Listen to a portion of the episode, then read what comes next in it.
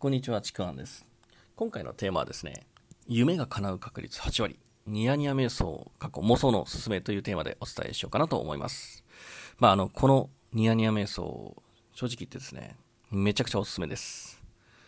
かなり叶いますというか、もうこれ僕が実は会社員の頃にやっていたものなんですね。で、今、そのことを振り返ると、まあ、そこの、そこで願っていた夢の大体7割、8割は叶っているなというのが今の状態です。まあ、実はまだ叶ってはないけど、あの、叶ってないものいくつかあるんですけども、それでも、その、なんだろう、叶う道の上にいるという、まあ、いつか叶うだろうなというようなものです。多分それも叶うと、ほぼほぼ確率10割になるんじゃないかなと思ってます。で、このニヤニヤ瞑想、本当に僕、あの、コンサルとかで結構みんな伝えるんですけども、これ本当におすすめなんですよ。特に僕はですね、会社員の後半ですね、後半の1年ぐらいは毎日やってました。なので今日はですね、あの皆さんにこのニヤニヤ瞑想のやり方をお伝えしようかなと思います。ちなみに僕はこれはですね、まあ、当時、えー、神奈川からですね、浅草の方に1時間40分ぐらいでかけて電車乗ってですね、出勤をしていたんですけども、大体僕は、まあ、朝の8時ぐらいに会社に、会社の前に着いて、会社のそばの駅ですね、着いて、で、カフェに行って、始業の9時までの間、8時から9時までの間、そのカフェでですね、えー、このニヤニヤ瞑想をしてました。えー、まあ、僕はカフェでやってたんですけども、まあ、大体どこでもできます。家でもできますし、なんだったら電車の中でもできます。ただ、電車の中だと、結構顔がニヤニヤしちゃうので、若干あらぬ誤解を受けるかもしれないので、えー、まあカフェでもいいかなと。まあカフェでも多分誤解は受けますけど、まあそこまで気にすることはないです。じゃあですね、このやり方どんなことをやったのかっていうと、まずですね、僕がやっていたのが、必ずカフェに着いた後に、まずやること。自分の夢のリストを作るんですね。僕はまあこれパッションリストって言ってるんですけども、このパッションリスト、まあ大体10個ぐらいですね。僕は大体10個から15個ぐらい書いてたんですね。これ毎朝です。で毎朝書くときに同じものもあのいっぱい書くんですけども、まあたまにですね、同じものでも少し形が変わってたりとか、表現変わってたりとか、あのもっと大きくなったりとか、夢がまた追加されたりとか、まあその辺はですね、そんなに正確にする必要はないんですけども、とにかく毎日ね、手で書いてました。まあ手で書けない場所ではですね、あのスマホに書いてましたけども、で、そのパッションリストを書いた後ですね、まず最初パッションリスト書くですね。で、次に書いた後、その書いたもの1から順にですね、妄想していくんですよ。それ見ながらでいいです。そのパッションリスト見ながら、まず1番目のこの夢叶ったら、自分はこんな状態になってるなとか、こんな感覚なんだ、こんな感情なんだっていうのね、自分の体の感覚とか、感情も、まあ、妄想でいいので、感じるんですね。まあ、それを、まあ、1から全部順番に、それをあの妄想して感じていくっていうのがまず最初のもうニヤニヤ瞑想の最初の一歩です。で、ここからが本番なんですけども、まあ一度パッションリストで全て妄想しました。で、その後はこれ瞑想タイムに入ります。で、瞑想タイムはですね、まあ、やり方を少し一つ一つ言うと、まあまず、目を閉じます。まあ当然ですね、瞑想なんで。目を閉じて、僕がまず最初にやっていたのが、今いる場所から違う場所へと感覚を移すこと。例えば今、電車の中にいます。今、カフェ、僕はまあミスタードーナツ行ったんでミストなんですけども、ミストにいますっていう自分のそこで妄想するんじゃなくて、違う場所にまず行くことなんですね。僕の、えー、まあこれ人それぞれどこでもいいんですけど、心地よい場所でいいんですけど、僕はですね、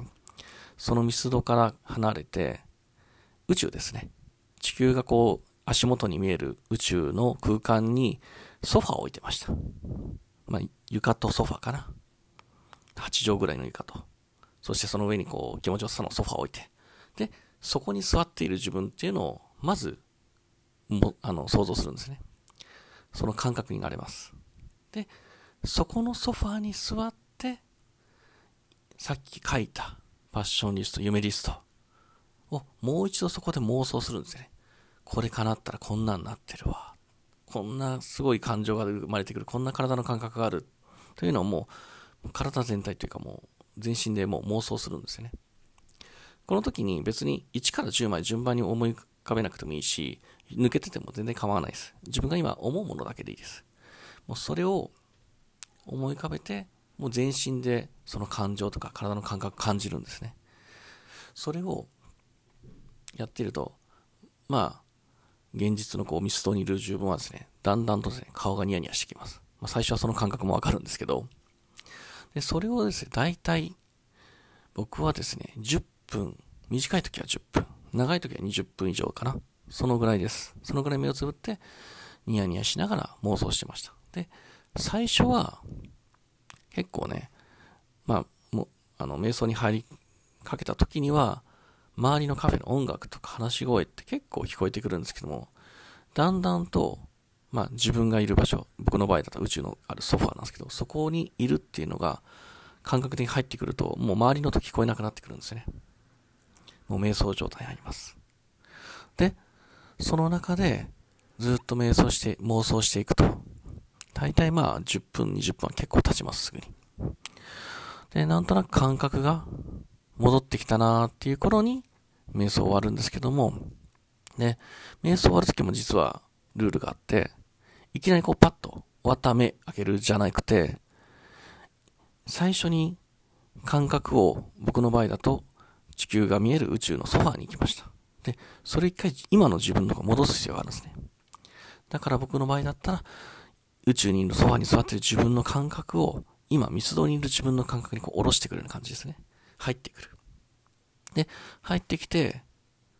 そして少しこう体をなじませるというかですね、意識と体をなじませるように、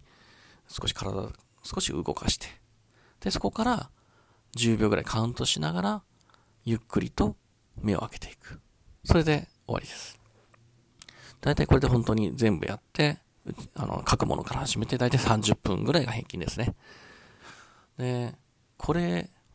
もう最初にですね、言った通り、これ毎日僕続けてたんですけども、まあできない日もありましたけど、かなり叶います。叶うし、何よりその日が、